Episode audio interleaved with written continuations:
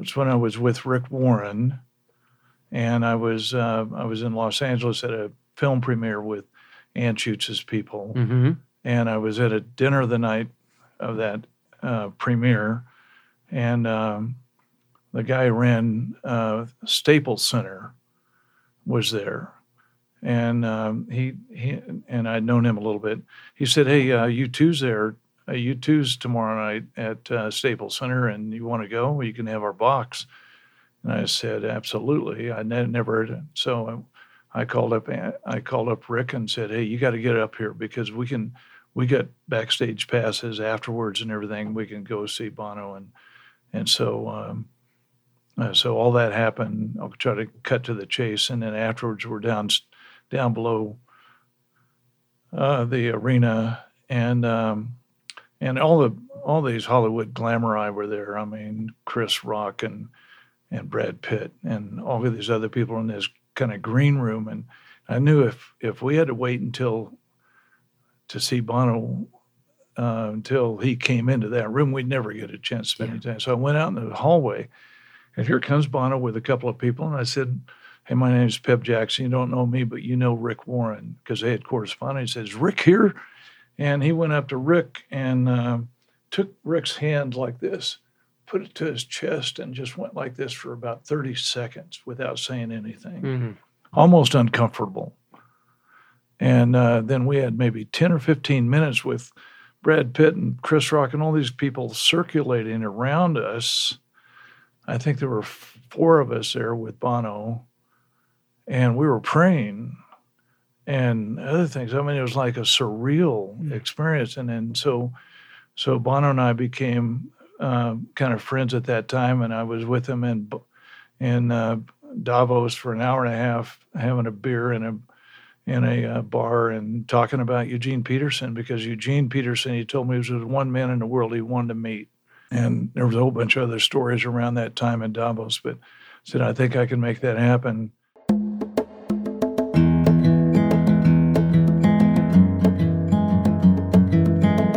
Peb Jackson is a living legend. There are few men in this hour for whom this could be said. Peb is incurably positive. He is uncommonly attracted to risk. Peb is wild and unfettered. And as a man at 76, that's been so for decade after decade. It leads me to wonder how a man recovers this enduring masculine quality. Most of Peb's extraordinary life he would be slow to share because he's a man who listens far more than he talks. He's a man of the questions. His decades of intentionally cultivating questions have recovered for him and those entrusted to his care a wonderfully disproportionate share of the treasure map that leads to life for the masculine soul. Peb would never tell you it was him who established and cultivated an enduring friendship between U2's Bono and Eugene Peterson, author of the message translation of the Bible.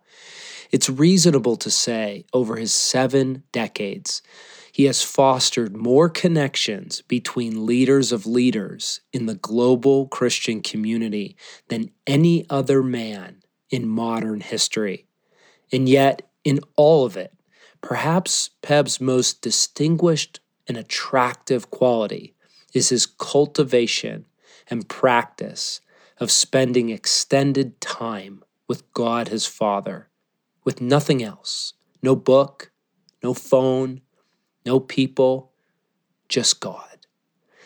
His life, in some intimate ways, embodies the words of A.W. Tozer, where he says, The man who would know God must give time to him.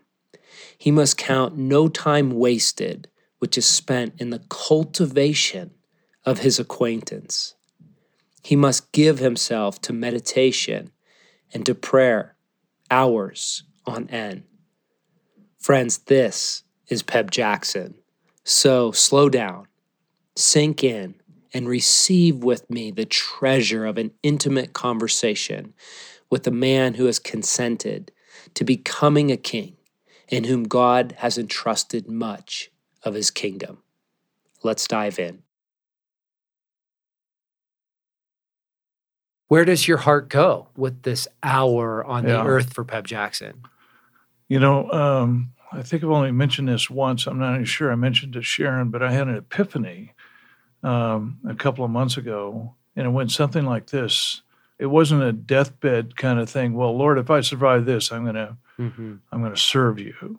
It was similar to that, however, because I remember thinking those thoughts, and then my next like, um, hey, if I ever get out of this, I want to do the Lord's work in whatever way I possibly can. And I got to thinking, I wouldn't change anything. Mm.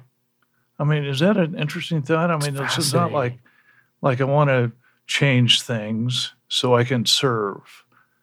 I I had a I had a, a powerful feeling of of um, it's okay. You don't need to do a whole bunch of new stuff Mm. to serve me.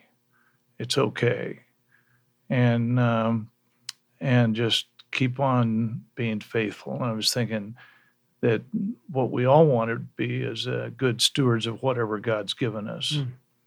regardless of what it is money, opportunities, access, experience, abilities.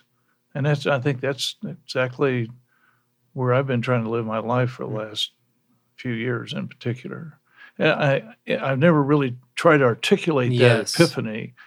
And I don't mean to make any more out of it than uh, because um, you know a deathbed thing, kind of commitment to serve. Yes. Finally, well, that wasn't it.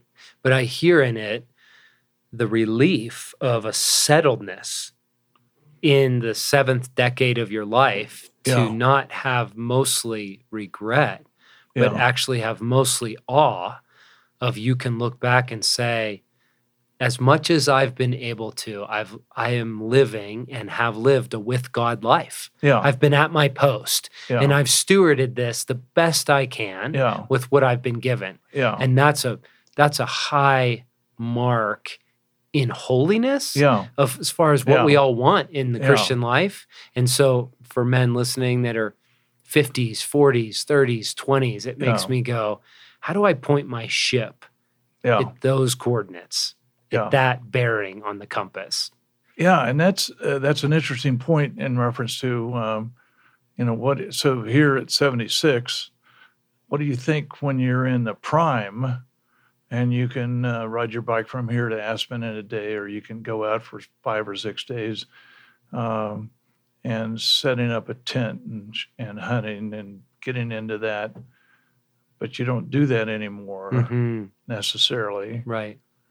But at the point where you do that and you're feeling almost maybe invincible is not the issue but when god's given you the ability physically and mentally to do hard Mm. stuff um, uh, for me uh, when i was at that point in life i was um, i didn't i didn't necessarily talk about the exploits much because i felt like um, it was a special gift to me hmm and that I wanted to trade. I wanted I wanted to steward that gift and to do as many hard things as I could do.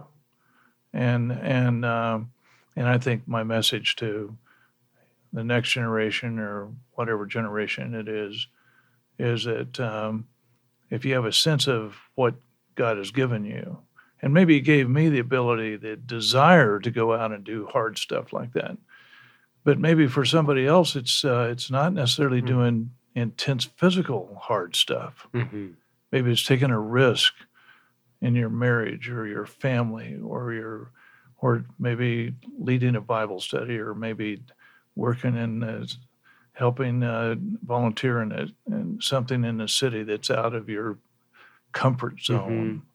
So i'm not sure adventure and taking a risk is just my orientation to risk or yours necessarily. You're right. Risk and adventure are words that are synonymous with masculinity. Yeah. They take many different forms, right. but masculinity is always equated with risk Yeah. and adventure, like the stories of the scriptures, right? Yeah, It's story yeah. after story of risk and adventure. So help our friends know if you had to give us a snapshot to know Um, who is Peb Jackson? Yeah. And where did he come from? How did he become this man of adventure and risk? Mhm. So I was uh, I was born in Lawrence. Uh, my dad was at KU, was a professor and uh, student, and he uh, I don't have much of a memory. Those are real early years. Um, by the way, my um, my parents had nothing. They probably lived in a trailer house about that half the size of this. 200 Studio. square feet. Early memories of my father, who was uh, who was a kind of he was an intellectual historian, and just um, he was a major feature in my life, and the whole orientation of the Quakers community, um, the uh, commitment to uh, gathering, hmm uh, the commitment to fellowship, the commitment to church, the commitment to orthodoxy. Mm. he would pick up the the Bible I can remember and uh, open it up, and one of his favorite verses was, uh, "The Word of God is more powerful and and sharp than a two edged sword." Mm. Rough translation, and it just it um, and then it goes on and talks about it separates sinew from bone and and everything. That the Word of God is so powerful and it's real. You can trust it. I mean, just remember him emphasizing you can trust the Word of God. Mm. And uh, so I grew up never really having a, a major uh, question about uh, about my sense of uh, who God was and what Scripture meant, Mhm. because my father was such a magnetic character in reference to his what he believed and everything, and he was gentle. He was a gentle Quaker hmm intellectual Mm. and uh, had a great influence on me in reference to how I understood faith. So when you came from those roots, um, God obviously led you into stories of adventure. So Yeah. many of those were physical adventures and mountaineering and um, and beyond. Can you take us into one of those stories, just to to get in the specific of the seventy six years, a Yeah. story that you recall that stands out, that when you look back, it it really um, was defining on some Yeah. way on masculine initiation. Take us there. My dad had a sense of adventure, even though, you know, he was this um, professor and everything, but he had a sense of adventure and he would take us. Uh, we even uh, backpacked around the Tetons and we and we would go uh, to Oregon and these wild places in Oregon, and then we climbed uh, we climbed Long's Peak. hmm There was a cable route Hmm. at one time on Okay. the north face, and you could hand over hand up the cable. I'm sure insurance came along and said Right, you took can't that do cable that out. anymore. yes. and uh, so he took my brother and I up there, and um, halfway up, um, somebody said, "Hey, there's some people. There's two guys climbing the diamond." hmm which is the vertical 2,000 foot dead vertical drop on the east face of Long's Peak. And um, you can see it from the east. hmm It's just cle- cleaved in the stone. And so I inched my way out on a little ledge and and looked around the corner and and the mist and clouds were flowing up almost kind of malevolent Mm. and a thrill went through me like an electric shock. Like that's where I want to be. It, uh, it so it, it gives me a chill to think about it because it was both the fearsome nature of it, but the attractive nature of being in that kind of a place, and uh, and being able to be there, and uh, and then we we climbed on up, and uh, came back down. A thunderstorm came up and uh, we're racing across a rock field below the north face there with lightning bolts striking over here and over here. And I'll never forget that. I'll never forget running like crazy, like almost Mm. for our lives. It was um, it was not smart. And you're Yeah. exposed when you're in that high country above Alpine, the power of lightning. Yeah, I, I, I've been in few places in my life that are and I can treacherous. still feel. I mean, I can still see and feel those lightning bolts that were striking over here. Mm. So, um, you know why why that I mean it wasn't as misspent youth. I don't think my parents dropped me on my head when I was an infant or anything, but something happened that uh, that appealed to me. And there's lots of other things I mentioned in the introduction to this book that you might check yeah, out. Dangerous Faith. Yeah, and uh, something happened to me that uh, that caused me to want to uh, read about things like that and to do things like that.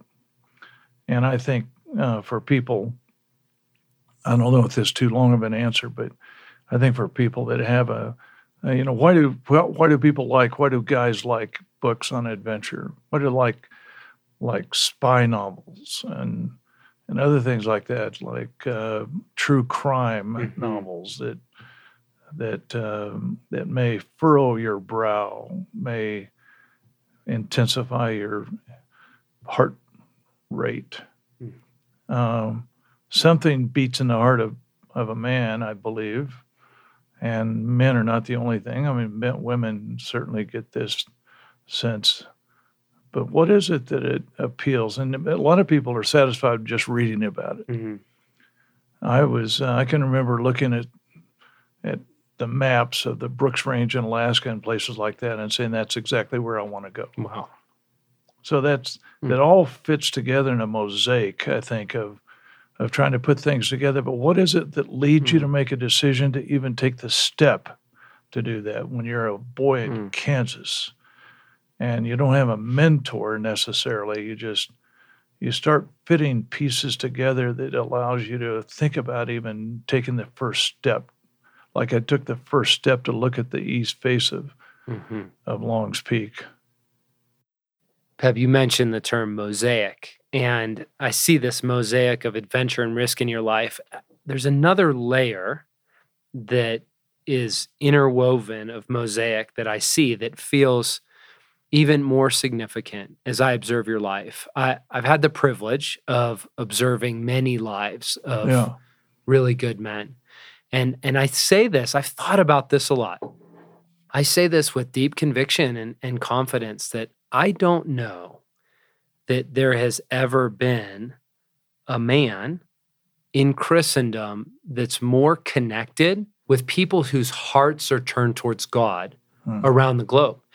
And and here Wow. and here's these two layers of it is the time in history. We live in a connected time in history, right? 100 years ago, 500 years ago, that simply wasn't available Yeah. a, a one a, co- a global economy a global community the ability for information and travel coupled with your gifting and your temperament Mhm. to connect human beings like let's face it i went to your 75th birthday party it's not your average Yeah. birthday party right no, which I had no clue it was going to it be It was like a that. surprise party Yeah, yeah, yeah. but it was about 500 of your closest friends traveling Yeah. from around the world to celebrate you Mm, And Peb, I, I do believe that God has anointed you to be one of the most connected, if not mm. the most connected person in Christendom.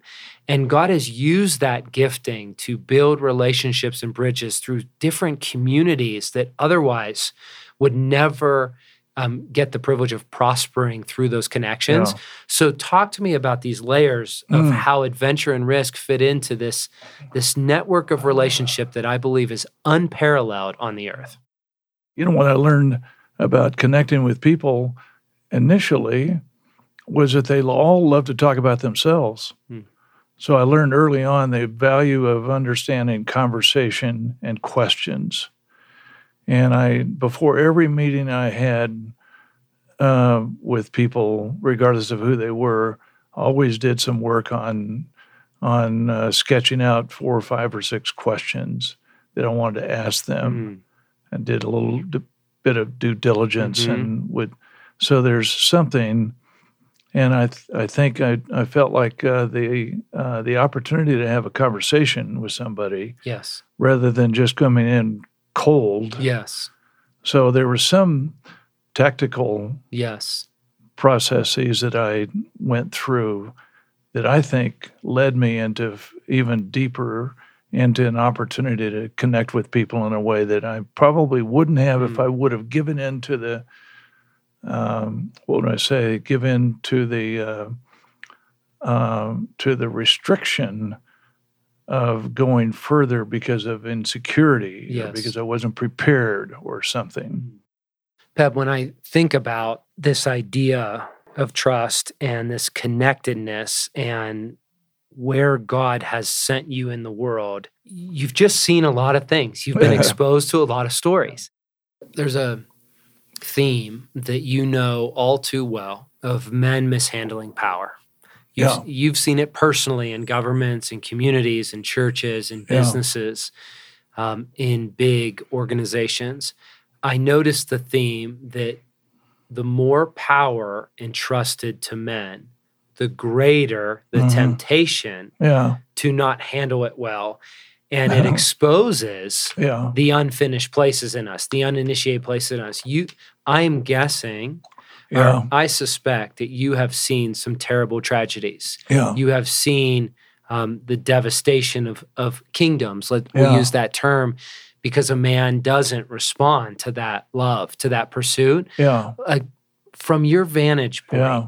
because you've seen the falling and rising of kings and their kingdoms, what would you say to a younger man?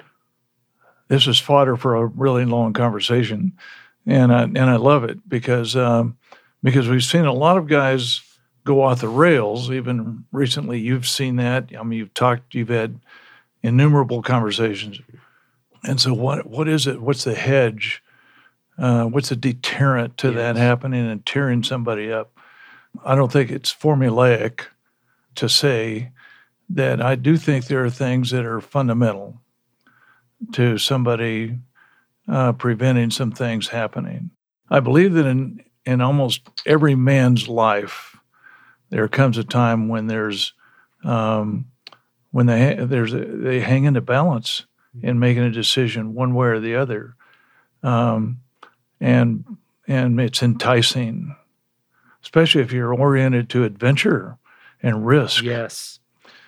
And um, I can say that, hey, there's, I mean, I can think of more than once, not numerous, but more than once, there was a, a time, and there was a particular time when I just knew that I was, uh, I was uh, uh, really significantly affected by uh, something that was bothering me to Mhm. my to my heart and my Mhm. bones. But somehow God gave me um, the I the the thought hmm that I really needed to talk to somebody, and I needed to confess.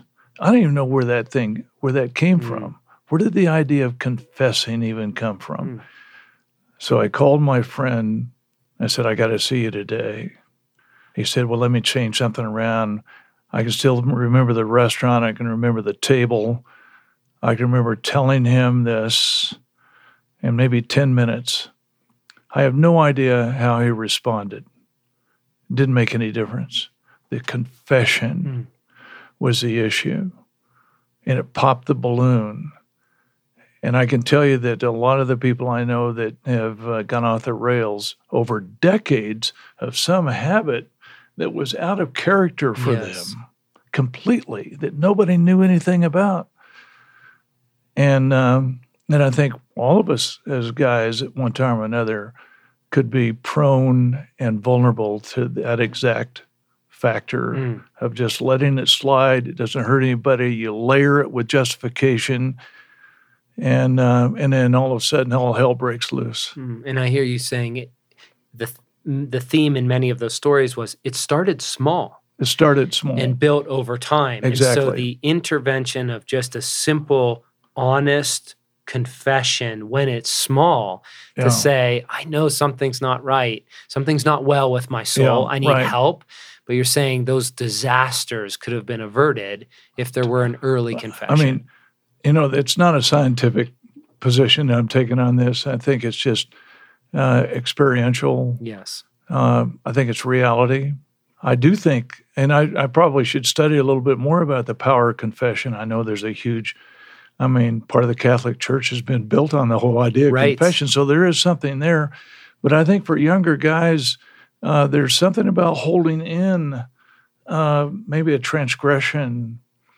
Uh, and it may not be a sexual thing, it, it could be something on income taxes. I remember a young guy told me one time that he was in Boy Scouts and he actually um, uh, they put money into a kitty here, and when nobody was looking, he put Mhm. took some money out of it.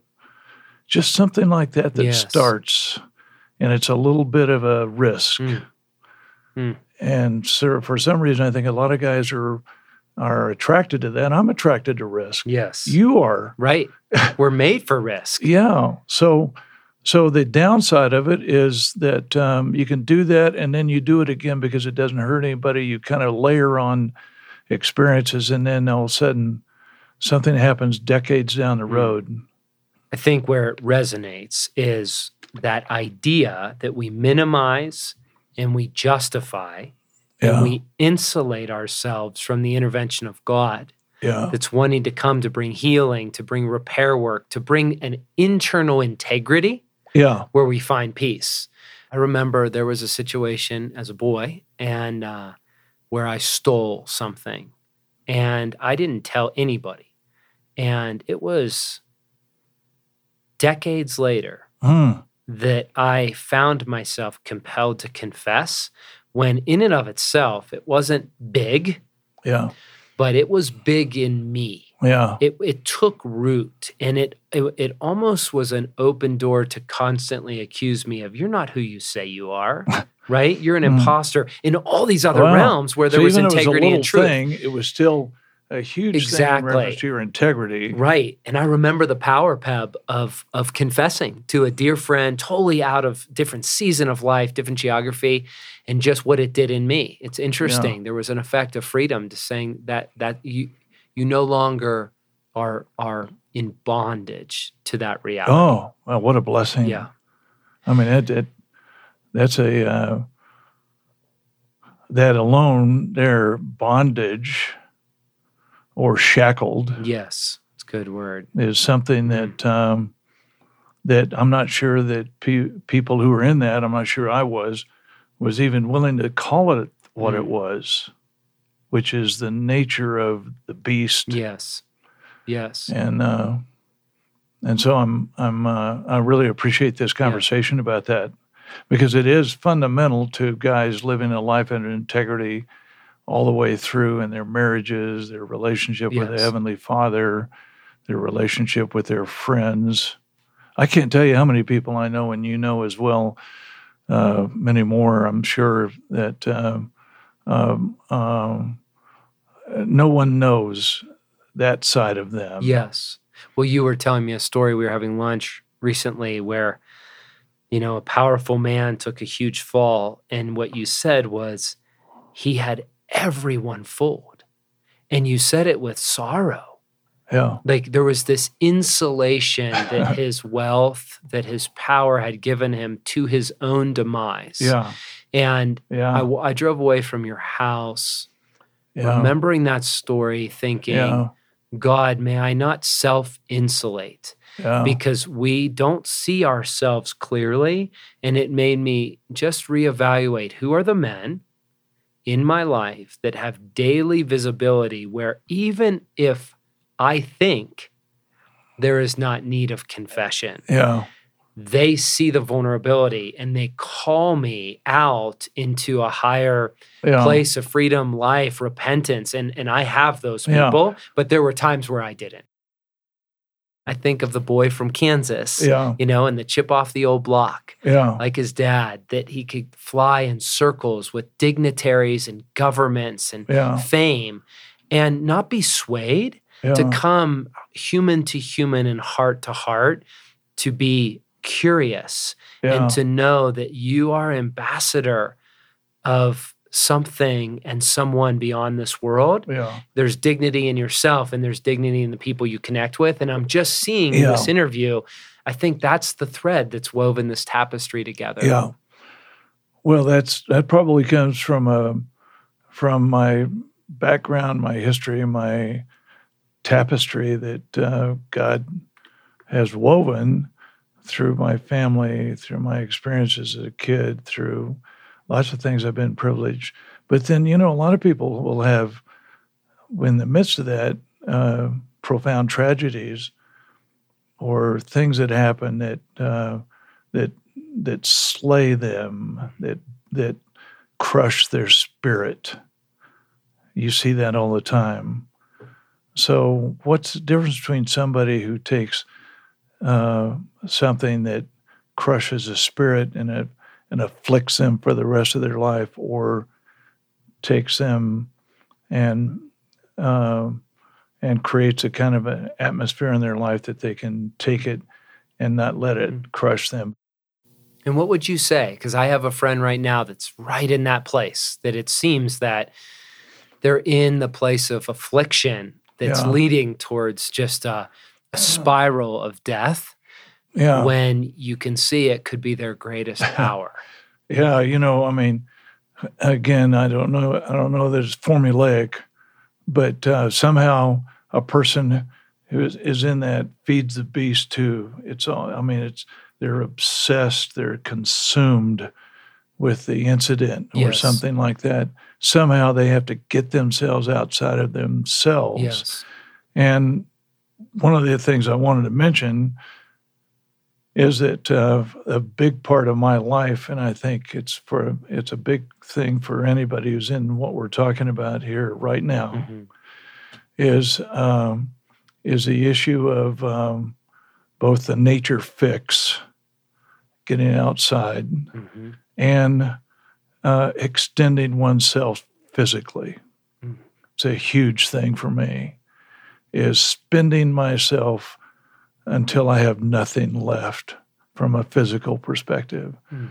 As a cyclist, as a runner, as a climber, as whatever, somehow that um, that experience doing that, and it doesn't have to be something that's a world class thing. Mm-hmm. It's just understanding what it's like to go out and bend yourself. Yes. Extend yourself. You and I've talked about that mm-hmm. a little mm-hmm. bit even in cycling and and things. And I think I don't think there's a substitute for somebody who's deep into the abyss of something that's bad, getting outside of themselves. And to me, the nature fix and being able to extend themselves physically is a part of the antidote. Mm. I think of that poignant scene in Forrest Gump yeah. where Lieutenant Dan was intended, his destiny was to die on the fields in Vietnam. Yeah. And Forrest Gump saved his life. Yeah. Right. And he ends up a double amputee. Yeah. And the story unfolds that Forrest Gump ends up in a shrimping boat captain, right? yeah, and yeah, there yeah. and Lieutenant Dan shows up and then the hurricane comes. Yeah. And Lieutenant Dan climbs the mast and you think the guy's gone mad. Yeah. And yeah. And what a riveting scene. It's a riveting scene. And why? Like what what as I call to that mind that scene and you you know that scene. Yeah. What how do, does it relate to what you're saying? Yeah, because he he he had to uh, uh, some people could be so fearful they they're paralyzed because of the circumstances at the moment, unable to to go beyond uh, what the uh, the prison of the mind, the prison of mm-hmm. the circumstance. So somehow to do something, climb a mast or whatever the situ- situation might be, at least this is how I interpret it. It gets them outside of that prison that they're locked yes. in. Yes. Yes. It breaks this subconscious belief that we are the author of our story, that yeah. we're the center of reality. Yeah. And and I hear in it, you know, Pas- Pascal's idea of the dignity of causality, that we are bestowed with the extraordinary capacity yeah. to choose yeah. and have dignity in our choice, while at the same time, we're not the center yeah. of reality. We were born into a story, and at the center of that story is a God who is deeply personal and is deeply pursuing us. Yeah. Oh, I love the idea. I love how you bring it back to an understanding of uh, the Heavenly Father's involvement, somehow taking ourselves outside of ourselves and placing God in the mix there, asking Him to intervene because we're unable to do it ourselves. Yes. The only thing that can happen, from my perspective, is calling on, asking the Holy Spirit yes. to intervene.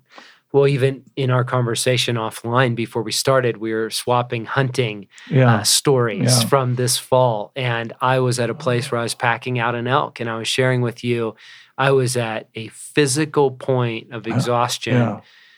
beyond any point I'd had come to in physically packing out this animal. And it was a situation where um, my hunting partner was having health challenges and yeah. it was me versus a bear. And I You're didn't want beyond the yourself. I was beyond myself. And Yeah. I knew that I needed God's help to Mm. safely um, extradite this this uh, regal creature from Yeah. the wilderness and myself and my partner.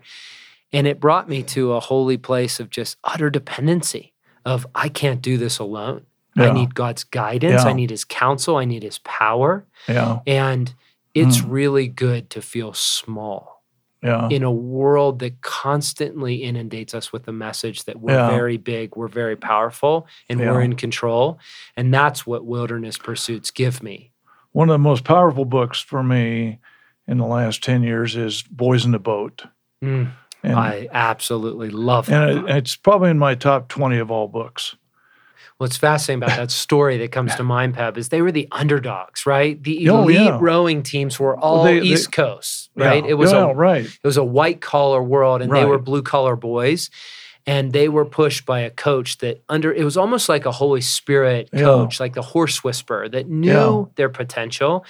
And for me, Yes. the turning point in the book was that moment where they trained so hard in that brutal weather and they were broken down Yeah. to a point where they realized they could never win yeah. without becoming one. yeah. Their Right. team had to be one. Yeah, And rowing right. is not an individual sport. Exactly. And so it was not only the physicality, but actually breaking them to a point where they actually had to love each other Yeah. in their suffering.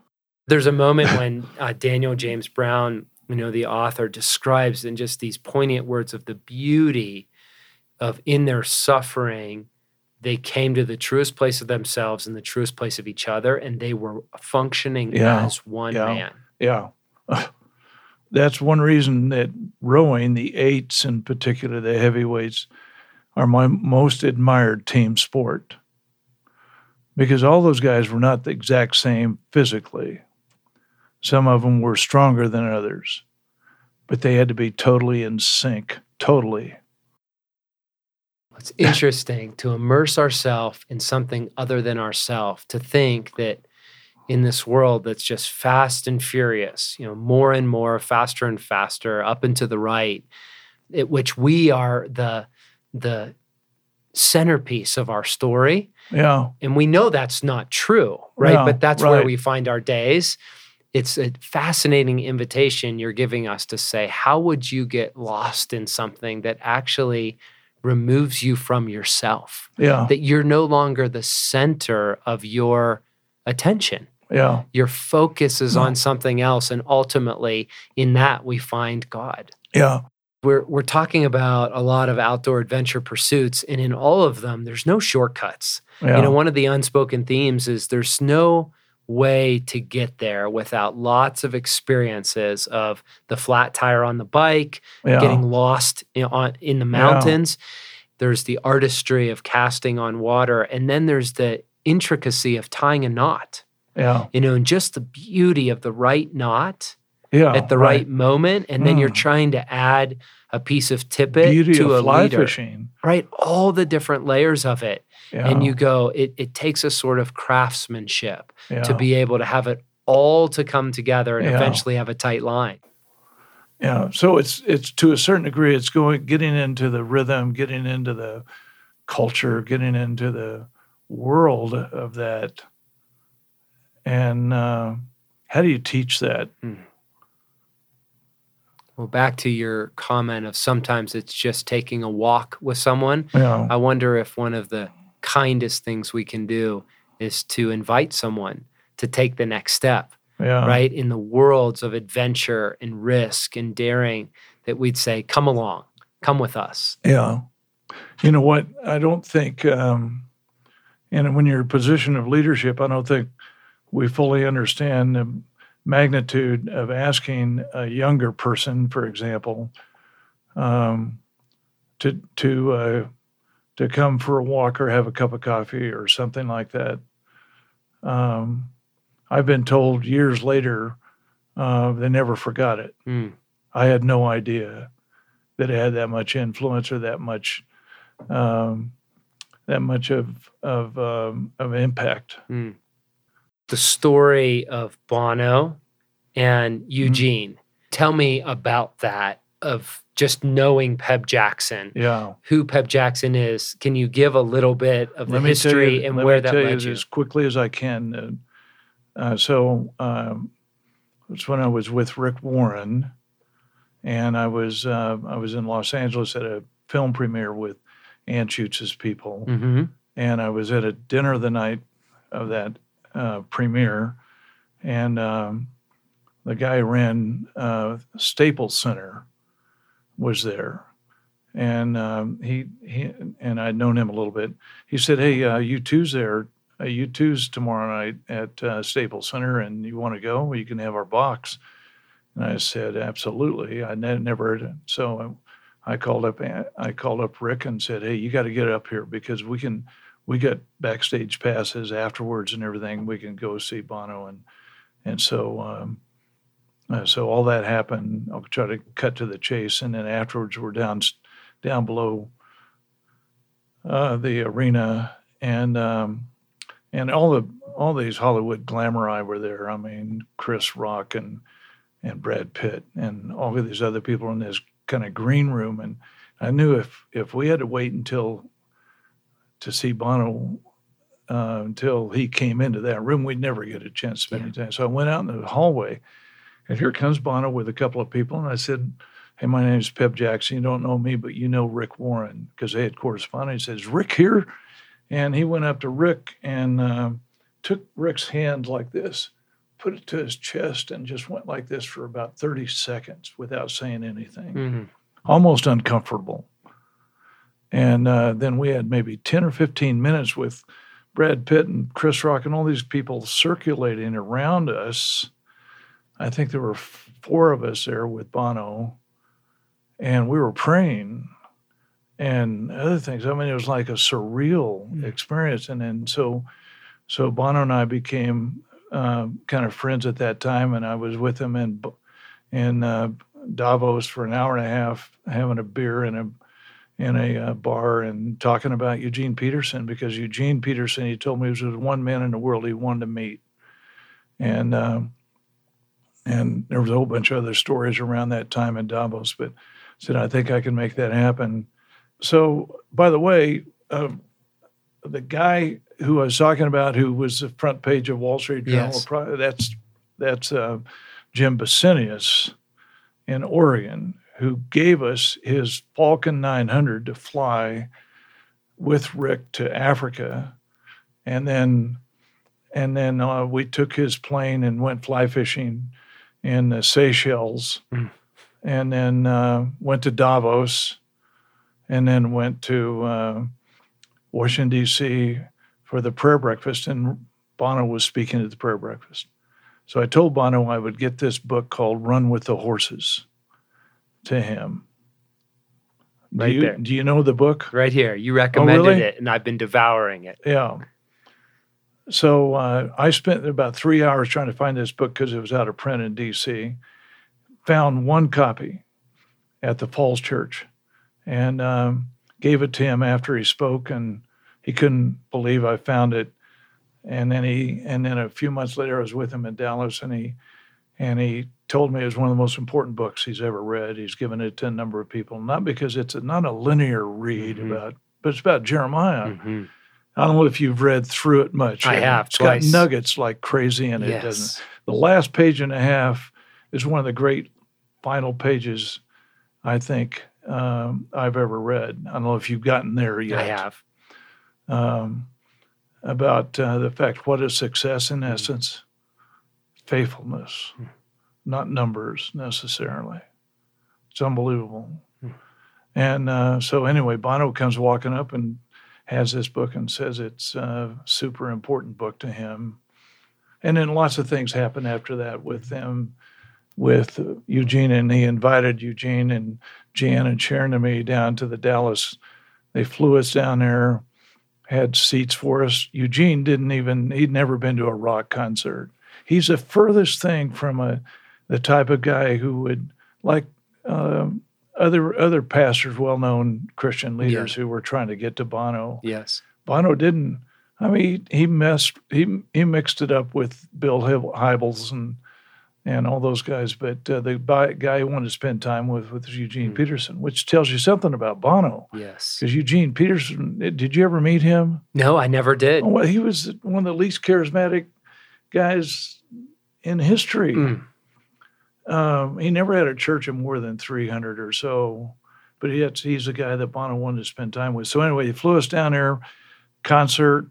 Bono, I mean Eugene's Eugene's just mesmerized, and then they they have a caravan. They go to the airport to get on their tricked out 737 and take us to uh, Houston for the next concert.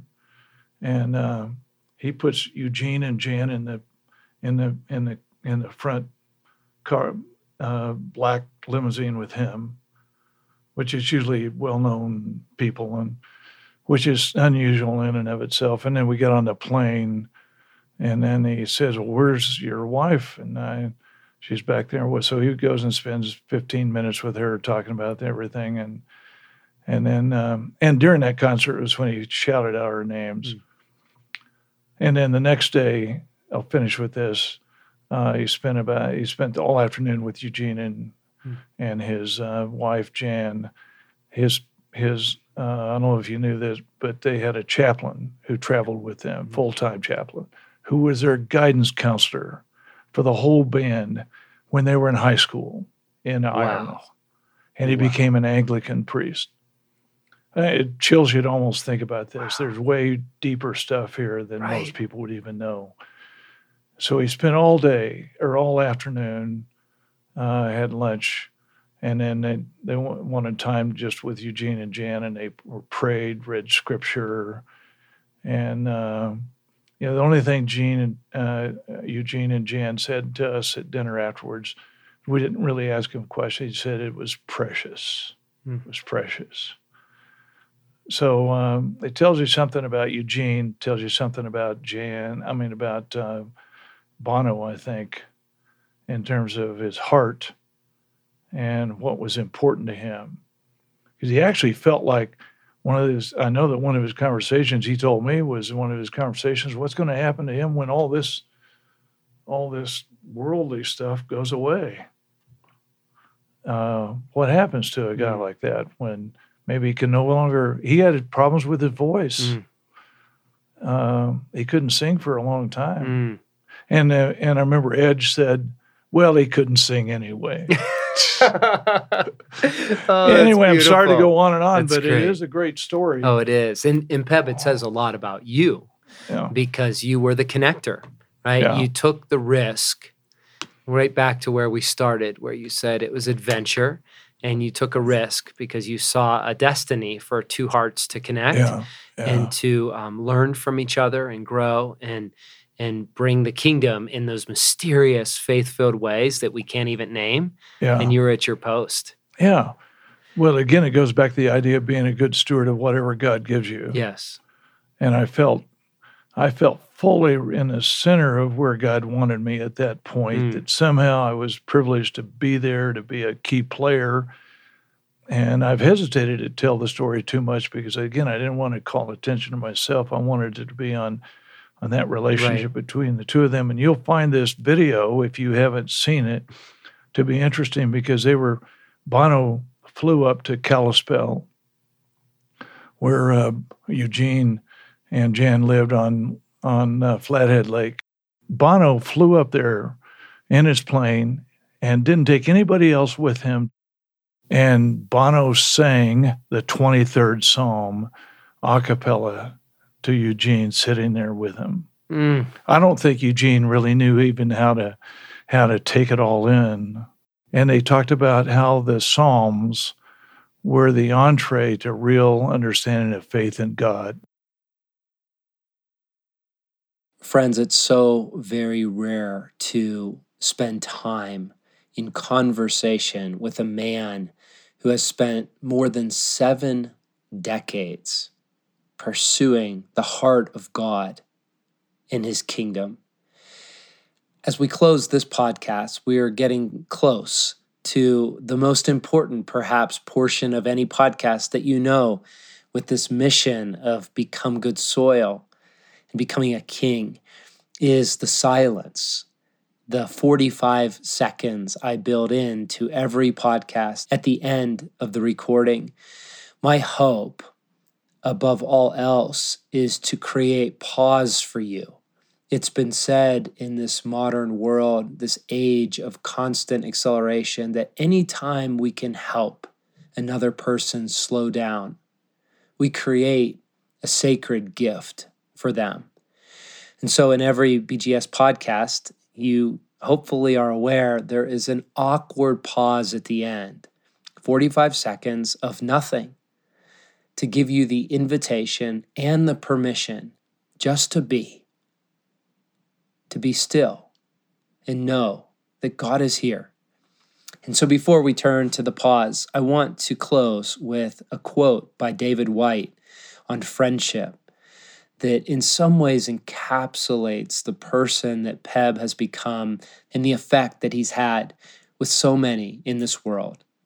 David Whyte says this Friendship is a mirror to presence and a testament to forgiveness. Friendship not only helps us see ourselves through another's eyes, but can be sustained over the years only with someone who has repeatedly forgiven us for our trespasses, as we must find it in ourselves to forgive them in turn. A friend knows our difficulties and shadows and remains in sight, a companion to our vulnerabilities more than our triumphs when we are under the strange illusion that we do not need them. An undercurrent of real friendship is a blessing exactly because its elemental form is rediscovered again and again through understanding and mercy. All friendships of any length are based on a continued mutual forgiveness. Friends, receive that as a gift. Enjoy your sacred pause, and we'll be back together for another episode of the Become Good Soil podcast.